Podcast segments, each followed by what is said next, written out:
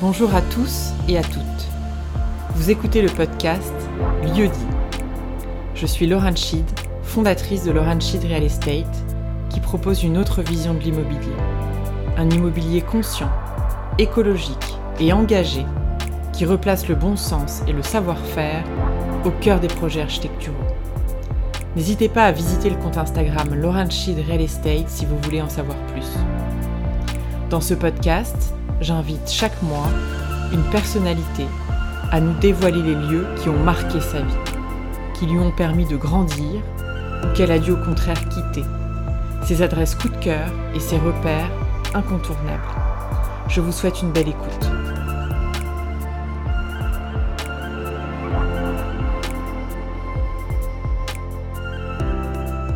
Vous êtes dans le podcast Lieu dit. Nous avons la joie d'accueillir aujourd'hui Isabelle Delannoy, la fondatrice de l'entreprise Symbiotique, grande spécialiste de l'économie symbiotique. Bonjour Isabelle. Bonjour Laurane. Bienvenue dans Lieu dit, le podcast où l'on parle des lieux qui nous font évoluer, qui nous font grandir, de la place qu'ils peuvent avoir dans notre vie. J'aurais voulu savoir quelle place avait l'habitat pour toi. C'est une place euh, centrale. Euh, c'est euh, pour moi habiter un lieu, c'est c'est se laisser pénétrer par lui, c'est y amener sa patte aussi. Ou plus ils sont proches, en fait, plus on, on, on va on va interagir avec lui, le, le, le, mettre en valeur ou se laisser inspirer par lui. Et, et en général, une maison, pour moi, c'est le corps de la famille. On a, très on a notre corps à nous et, la famille a son corps. Oui. D'accord. Donc tu soignes particulièrement ton habitat et, c'est un peu comme cuisiner pour les gens qu'on aime finalement, prendre soin de sa maison. Oui, pour moi, prendre soin. Prendre soin de ma maison, c'est très important. Alors évidemment, ça dépend aussi euh, du, bah, des charges euh, familiales, professionnelles, du temps qu'on peut y passer, mais, c'est vraiment quelque chose qui m'inspire. Euh, j'ai besoin d'un, lieu qui, euh, où chacun a son espace à lui, qui permet de, de, bah, de créer, et l'espace commun, l'espace de la famille, puis un lieu où on peut recevoir aussi des amis. Que, que c'est pour ça que j'aime beaucoup les maisons par rapport aux appartements. J'ai l'impression que les maisons euh, ont quelque chose d'ancré au sol qui, permet de mieux créer. Est-ce qu'il y a euh, un lieu qui t'a particulièrement fait grandir dans ton enfance ou plus récemment? Mais, Oui, je crois que c'est la maison de mon enfance. Euh, elle, euh, en fait, quand, quand j'étais petite, elle était, euh, c'était une maison mais extrêmement banale, hein, dans une succession de maisons ouvrières, dans une impasse, mais qui donnait sur un pré. Et, euh, et, et c'est le pré qui m'a fait grandir. Il, y avait un petit fossé qui semblait immense. Mmh. À l'échelle d'enfant. À l'échelle d'enfant. Et euh, où un voisin d'ailleurs avait mis euh, comme un pont euh, des planches de bois et on pouvait aller dans, dans le pré et, et, je, passais mon temps dans ce pré. Et, et plus que ma maison, je crois, c'est le pré qui était à côté et, et, cette impasse où on pouvait du coup jouer, qui était à l'abri de, de, la circulation et qui, qui, qui m'a impacté. Mm. Est-ce que tu penses que ce prêt qui était si important pour toi, finalement, il a fait germer quelque chose en toi, dans ton rapport à la nature? Alors, complètement. C'est euh, vraiment... Euh, j'étais toute petite et j'y allais et j'appelais les grenouilles. Et j'avais l'impression qu'elle euh, qu'elle me répondait, que j'avais j'avais l'impression en tout cas que j'avais toujours ma grenouille copine qui venait et qui euh, qui alors ça devait être probablement différentes grenouilles, mais mais en même temps je me suis rendu compte, euh, mais il y a peu de temps que finalement les grenouilles elles viennent pas tant que ça vers les, les elles font beaucoup de bruit, mais donc c'est ça, elles font du bruit, mais on les voit pas beaucoup. Et, et j'avais vraiment mes grenouilles avec qui je jouais et et ça m'a oui, ça m'a donné un lien, je pense, euh, au monde animal, au monde naturel, au monde de l'eau aussi, parce que j'habitais à côté d'un canal qui était, et ce pré était très humide, qui, euh, qui, qui, a été assez fondateur, c'est sûr.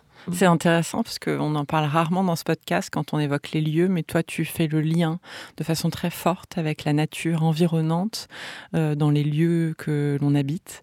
Euh, donc euh, ça, c'est agréable de t'entendre parler de cette place de la nature euh, environnante. Euh, euh, c'est, est-ce que, est-ce que tu peux nous parler un peu de ta démarche au travers de ton entreprise symbiotique Parce que tu es très engagé depuis une trentaine d'années maintenant au service d'une mission très forte, d'un engagement écologique très important que tu essaies de, de diffuser le plus possible. Ta présence euh, euh, du coup dans ce podcast, euh, elle nous honore aujourd'hui parce que ça participe par ailleurs à, diffuser ton message. Est-ce que tu peux nous en parler en essayant de créer un lien entre l'habitat et l'économie symbiotique? C'est peut-être pas facile comme question. Mais déjà, c'est moi qui, qui vraiment te remercie d'être là mmh. et, et, de parler de ces sujets vraiment particuliers du lieu. Je pense que c'est très, très important. J'ai, euh, ça a un rapport avec l'économie symbiotique, je peux l'expliquer après, mais j'ai une amie qui, euh, qui s'appelle, euh, qui s'appelle Evelyne Adam, et qui est la, la, fondatrice des Carter.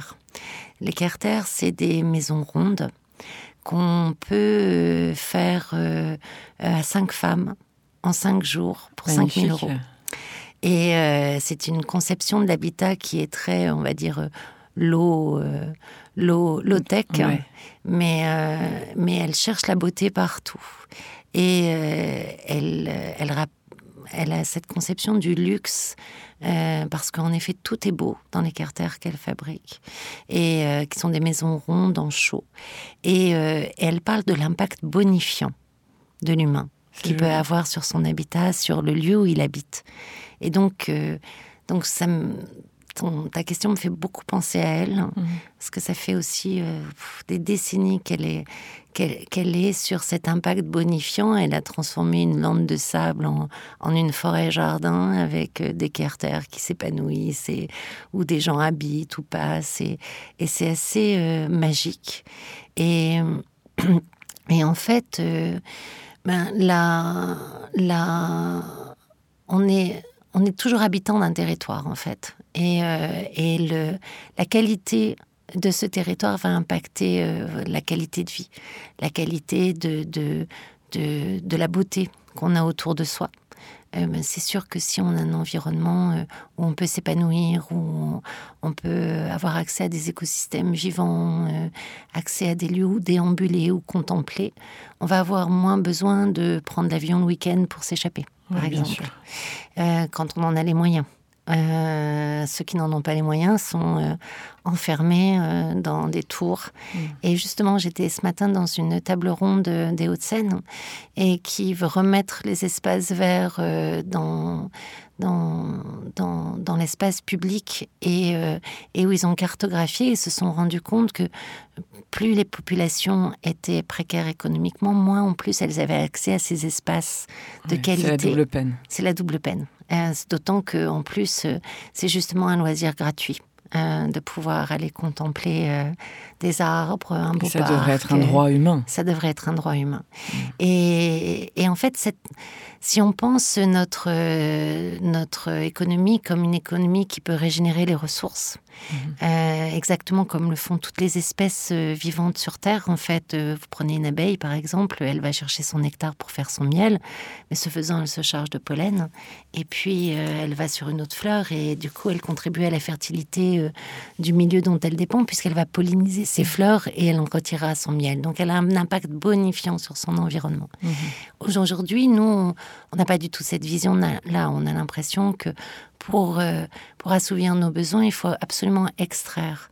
Or, il y a plein de modèles qui nous montrent que, ben, prenez la permaculture, euh, ben c'est des façons euh, de, cultiver le sol pour l'agriculture, de, de, penser la ville pour l'urbanisme, qui au contraire vont utiliser les, les services rendus par les écosystèmes vivants pour les besoins humains, qui vont associer une diversité de plantes, une diversité de milieux aquatiques, agricoles, forestiers, qui vont rendre le système ultra productif, tout simplement parce qu'il aura repris sa fertilité, et plus productif que des systèmes classiques, et moins cher aussi. Mmh. Donc, euh, donc on voit qu'on a des nouvelles règles du jeu euh, pour l'économie qui, euh, qui arrivent. elles sont extrêmement liées à euh, bah, la qualité de, du lieu qu'on habite.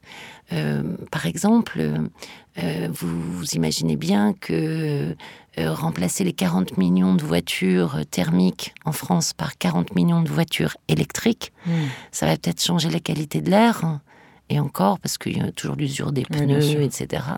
Mais surtout, ça va ça va être une demande en métaux, en terres rares pour hmm. faire ces batteries électriques hmm. qu'on va aller chercher euh, dans des lieux euh, qui vont être extrêmement impactés. Je reviens de Colombie où j'avais une mission justement sur l'économie symbiotique. 60% du territoire colombien a un, dépôt de, projets miniers. C'est terrifiant. Et, les acteurs luttent au quotidien mmh. contre ça. Mmh. Donc en fait, comment on peut faire pour euh, avoir toujours cette mobilité? Parce que aujourd'hui on en a besoin. Mmh. Euh, on habite loin de son lieu de travail, etc. Pour euh, tout en en ayant en ne continuant pas ces impacts immenses. Eh bien, on pourrait par exemple ne plus posséder sa voiture. Toujours, on peut même sans même la partager. On peut en avoir l'usage individuel, mais le fait que euh, on ne la possède plus, les composants retournent aux fabricants, mhm. qui vont pouvoir les réutiliser mhm. dans euh, d'autres générations de voitures. Et euh, finalement, et on peut faire ça, moi mon téléphone est comme ça, mon ordinateur est comme ça, on peut faire ça en fait pour tous nos biens d'équipement et même nos maisons, on pourrait imaginer nos maisons comme ça. Et donc, on pourrait, il faut penser comme ça le, ce à quoi on peut avoir accès sur notre territoire. Mm. On peut avoir accès, ben, la voiture, on pourrait l'avoir en individuel, mais pourquoi pas la partager puisque mm. elle est immobile 95% de son temps de voiture. Donc elle est stockée dans la ville, mm. à la place de pouvoir déambuler dans les rues, à la place de pouvoir remettre de la beauté par des écosystèmes vivants au cœur de nos rues. Et donc, et ce faisant, on réindustrialise aussi les territoires parce que quand on n'a plus qu'à assembler des pièces, ben ça peut se faire au niveau local et redonner de l'emploi au niveau local et redonner l'accès à des biens d'équipement tout en réindustrialisant notre territoire autrement sans en impacter les pays où on va, où on voudrait aller chercher la ressource.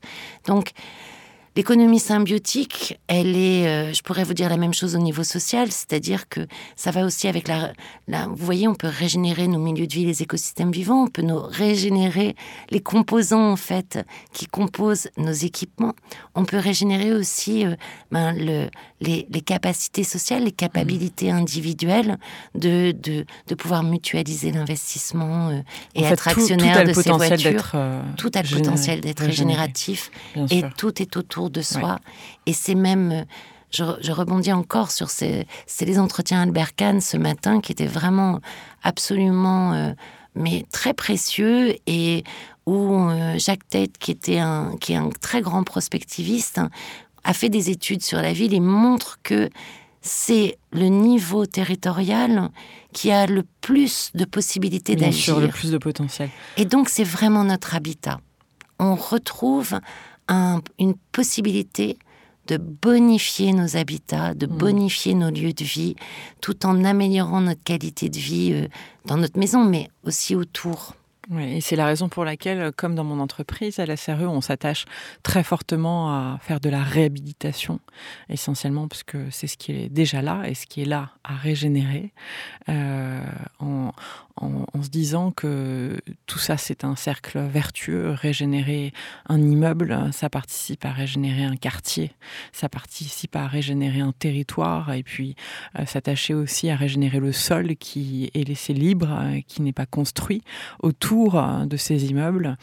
tout ça c'est une démarche globale en fait d'un point de vue urbanistique qui doit être développée de façon plus générale plutôt que de continuer à lutter, à construire sur des terrains nus alors qu'il y a déjà euh, ce potentiel-là à exploiter en fait. Et ce qui permet aussi d'en garder le patrimoine culturel, la mémoire des lieux. Et, et du coup, c'est vrai que quand on se projette comme cela, on se dit que notre époque, malgré l'angoisse qu'elle peut mm. nous générer, est une époque où on peut rebattre les cartes et, euh, et avec des potentiels mm. fabuleux et qui sont à côté de chez nous. Hmm.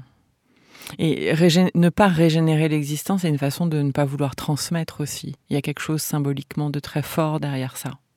C'est vrai, c'est vrai. C'est euh, c'est vrai. C'est toujours vouloir raser euh, euh, un passé pour pouvoir construire un futur.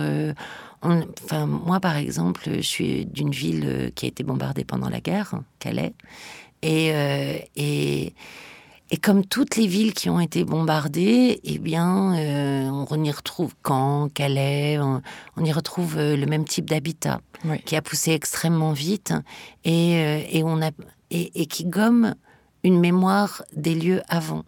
Et, et du coup, les, les, les, lieux qui ont été préservés des bombardements, qui gardent donc des architectures de différents mm. siècles, c'est les lieux dans lesquels euh, on aime le plus déambuler parce que parce qu'ils nous racontent une histoire.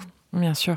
Chez LSRE, on s'attache à construire euh, avec des matériaux qui sont autour euh, voilà, du territoire sur lequel on s'implante, avec une volonté de développer le réseau le plus local possible, avec des ressources qui sont disponibles, faire travailler des entreprises locales, avec des fournisseurs voilà, locaux. Et ça participe au-delà du sujet de la ressource, hein, euh, au-delà, du sujet de, ne pas utiliser du béton, de, ne pas euh, euh, faire avec des ressources qui ne seraient pas disponibles localement, ça participe à transmettre une identité territoriale. Et ça, c'est quelque chose dont on parle peu, mais qui est absolument majeur, parce qu'on a ce devoir de transmettre une identité. Euh, et on le fait euh, en reproduisant, pas forcément à l'identique, hein, évidemment, mais en reproduisant euh, une signature territoriale à travers l'usage des matériaux. Qu'est-ce que tu penses de la façon dont le secteur de la construction devrait évoluer pour pouvoir rentrer dans une économie plus symbiotique? Mais déjà, ce que tu me dis me, me, fait penser à un constat que que je trouve euh, assez euh, étonnant de notre époque. Euh, j'ai beaucoup travaillé avec Yann Arthus Bertrand et donc avec des images qui viennent du monde entier, de l'évolution du monde. Et il y a quelque chose qui est assez épatant depuis notamment les années 50, mais qui s'est accéléré à partir des années 70, 80, 2000, etc. C'est que quand on regarde des images de nos villes ou de nos villages, on peut difficilement aujourd'hui les euh, dire où c'est. Par contre, on peut en dire l'époque. On peut dire, tiens, ça, c'est des immeubles des années 70. tiens, ça, c'est des, tours des années 80. Mm. Mais est-ce que c'est à Shanghai? Est-ce que c'est à Mexico? Est La bétonisation a tout uniformisé. On ne peut pas savoir. Et alors que euh, dans les constructions d'avant, en gros, les années 50, eh bien, euh, on peut dire, ah, ça, c'est un village provençal. Par contre, quand ça a été construit, quand ça a été rénové, personne n'est capable, personne n'est capable de le dire. C'est-à-dire que on a vraiment une, une uniformisation comme ça selon des idéologies d'une époque et une économie d'une époque et les intérêts d'une époque. Mhm. qu'ils soient immobiliers, euh, mhm. euh, politiques, etc., qui sont... Euh, qui, du moins financiers. En fait. Financiers, qui, qui, qui, qui, qui sont flagrants aujourd'hui, mais qui vident les territoires de leur substance et de leur identité. Et on doit, je crois qu'on doit absolument arrêter cette sorte de, de, de, de, course à l'uniformisation qui, qui rend nos environnements tous les mêmes. Pour au contraire, en effet, en reprenant les matériaux du territoire, en reprenant les fonctions dont ont besoin en fait les activités à un endroit donné d'un territoire, eh bien, on retrouve finalement cette, ben, cette diversité qui, fait que on, signe une sorte d'alliance entre une terre et des humains. Finalement, c'est la question du sens à remettre dans ce qu'on fait. Et l'économie symbiotique, voilà, elle, a cette mission de remettre de la justesse au final. Elle cherche, en effet, en fait, elle cherche, elle, est issue de l'observation des pratiques et montre qu'en fait, il y a une nouvelle économie qui a émergé et qui permet en effet de, bah, de redonner du sens euh, et un sens très fort puisqu'il est euh, j'appartiens à ma planète, euh, j'appartiens, je, je redevenons des entrepreneurs indigènes de nos territoires, mais y compris une multinationale que ces, ces lieux de production créés sur un territoire donné redeviennent indigènes de son territoire, c'est-à-dire qu'ils servent la prospérité locale et on s'aperçoit qu'en plus de tels systèmes sont plus prospères économiquement. donc c'est tout bénéf. C'est tout bénéf. Et c'est un peu comme si, si vous voulez, euh, on, découvrait, on découvrait l'abeille après avoir utilisé pendant euh, des dizaines d'années euh, le drone pollinisateur. on se rendait compte que ah mince, incroyable, c'est gratuit mm. et en plus ça fait du miel. Mm. Et en Souvent c'est ce qu'on me dit, on me dit mais tu construis pas en béton, mais du coup tu construis en quoi? Ça me fait toujours rire, comme s'il n'y avait pas eu d'avant le béton et qu'on avait complètement gommé euh, toute cette archéologie euh, qui existe, euh, expérimentale, et, que l'être humain a eu ce bon sens quand même très longtemps de construire avec l'existant, avec ce qui était là, avec ce qui était disponible. Et ça, c'est valable, je crois, au-delà du monde de la construction, dans tous les corps d'activité, que ce soit pour l'alimentaire, que ce soit pour le textile, voilà, dans, dans, dans toutes les industries en fait on, a, on s'est, on s'est vidé de, notre capacité à, à, à, faire avec, euh, avec l'existant, à, utiliser son bon sens en fait, à utiliser l'intuition de l'être humain, tout simplement, qui se dit qu'est-ce que j'ai de disponible et qu'est-ce que je vais pouvoir utiliser à un instant T, euh, sans se projeter euh, forcément dans un système qui, de, de financiarisation qui va guider la mmh. production. Euh, c'est ça, je pense, qui, nous a un peu tués, euh, parce que le, bon sens est passé en second euh, et les objectifs financiers en premier. Et peut-être qu'il y a un équilibre plus juste à trouver, et que c'est pas de, toute façon, c'est pas la bourse ou la vie, hein, c'est pas la finance ou une évolution positive et vertueuse du monde, mais que c'est plutôt une économie au service du bon sens. C'est ça hein, un peu ce que tu nous dis. Oui, c'est une économie au service du bon sens, mais, euh, mais en même temps, euh, c'est pas non plus un retour au passé, parce que euh, parce qu'en fait, dans une modernité, en fait, c'est une, une vraie, oui, c'est une autre voie, parce que tout ce que nous amène quand même le l'organisation par le numérique nous permet d'accéder à un confort que avant notre notre territoire seul nous ne pouvait pas euh, nous faire, euh, nous faire accéder euh, là. Il y a un accès à, la connaissance du monde, il y a un accès à, une certaine culture qui remplace pas la culture de, de, se retrouver ensemble et, et, d'organiser des, des, séances de cinéma dans mmh. les quartiers ou chez soi. Hein, ça mmh. existe. Là où j'habite, par exemple, il y a des associations comme ça où on propose son film préféré sur un réseau, puis finalement c'est les voisins qui viennent, puis vous, vous, faites du lien social. Et, et donc, c'est. C'est c'est comme partager des voitures euh, ou pouvoir accès. On pourrait pas imaginer avoir accès, par exemple, à, à une flotte automobile euh, euh, en gardant le confort de la, de, la, de la voiture individuelle sans aujourd'hui Internet. Donc ça, ça nous permet comme ça de faire un bond en avant tout en, en, se disant, OK, mais qu'est-ce qui est important dans la mmh. vie? Ben, Ce qui est important, c'est notre Terre, mmh. hein, qui est quand même le seul espace habitable qu'on ait mmh. et agréable en plus.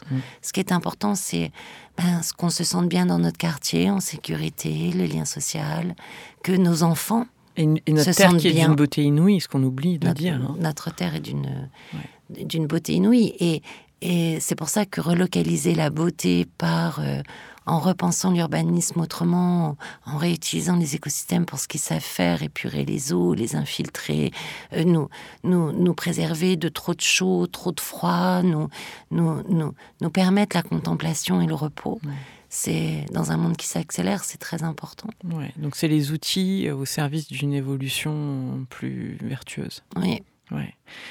Euh, est-ce que pour clôturer ce podcast, tu veux nous parler euh, d'un lieu encore inexploré dont tu rêverais par curiosité? J'ai. Euh, je. Moi, je, je m'amuse euh, le week-end à, à, faire ce que j'appellerais le palais familial, c'est-à-dire un lieu euh, qui puisse être un, un lieu de, de, de, sécurité pour ma famille mmh. à long terme et où on, on, on, aurait chacun notre espace individuel, mais nos espaces communs mutualisés. Mmh. Euh, euh, c'est-à-dire que c'est difficile d'avoir un très grand salon, euh, euh, une super cuisine, une, un super, super salle à manger ou même des équipements trop bien pour le bain mmh. quand on est tout seul. Et, et, donc, je, je, je m'amuse comme ça à, imaginer un espace autour des patios. J'ai vécu un appartement où il y avait un patio au centre et, et qui m'a profondément marqué, euh, tellement c'est équilibrant d'avoir euh, le jardin au milieu de la maison, le mmh. ciel au milieu de la maison, la, lumière de la lune la nuit au milieu de la maison. C'est mmh. quelque chose d'absolument exceptionnel. Et donc je m'amuse autour de ce patio euh, et deux patios euh, à me dire mais que serait une maison euh, pour nous et nos huit enfants et leurs familles et, et, nos parents et, et, où tout le monde serait, serait bien, à la fois indépendant et, et, à la fois où, les coûts diminuent pour chacun et le confort augmente pour tous. Mmh. Et en même temps qui garde le lien. Donc ça, c'est ça, c'est mon lieu inexploré. Bon, tu nous feras une esquisse de tout ça, ça nous intéresse. Isabelle, merci beaucoup pour ton partage si généreux euh, à nos côtés aujourd'hui. C'est moi. Et euh, je te souhaite euh, une très belle continuation sur cette belle planète. Je te remercie toi aussi.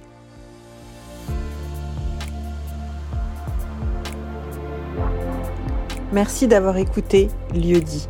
Si cet épisode vous a plu, vous pouvez le partager autour de vous, vous abonner sur votre plateforme d'écoute préférée et nous laisser 5 étoiles pour aider à faire connaître le podcast. Je suis Laurent Schied. Vous pouvez me retrouver sur Instagram, Laurent Schied Real Estate ou sur LinkedIn, Laurent Schied. Si vous avez des idées d'invités ou si vous avez des commentaires, n'hésitez surtout pas à m'envoyer un message.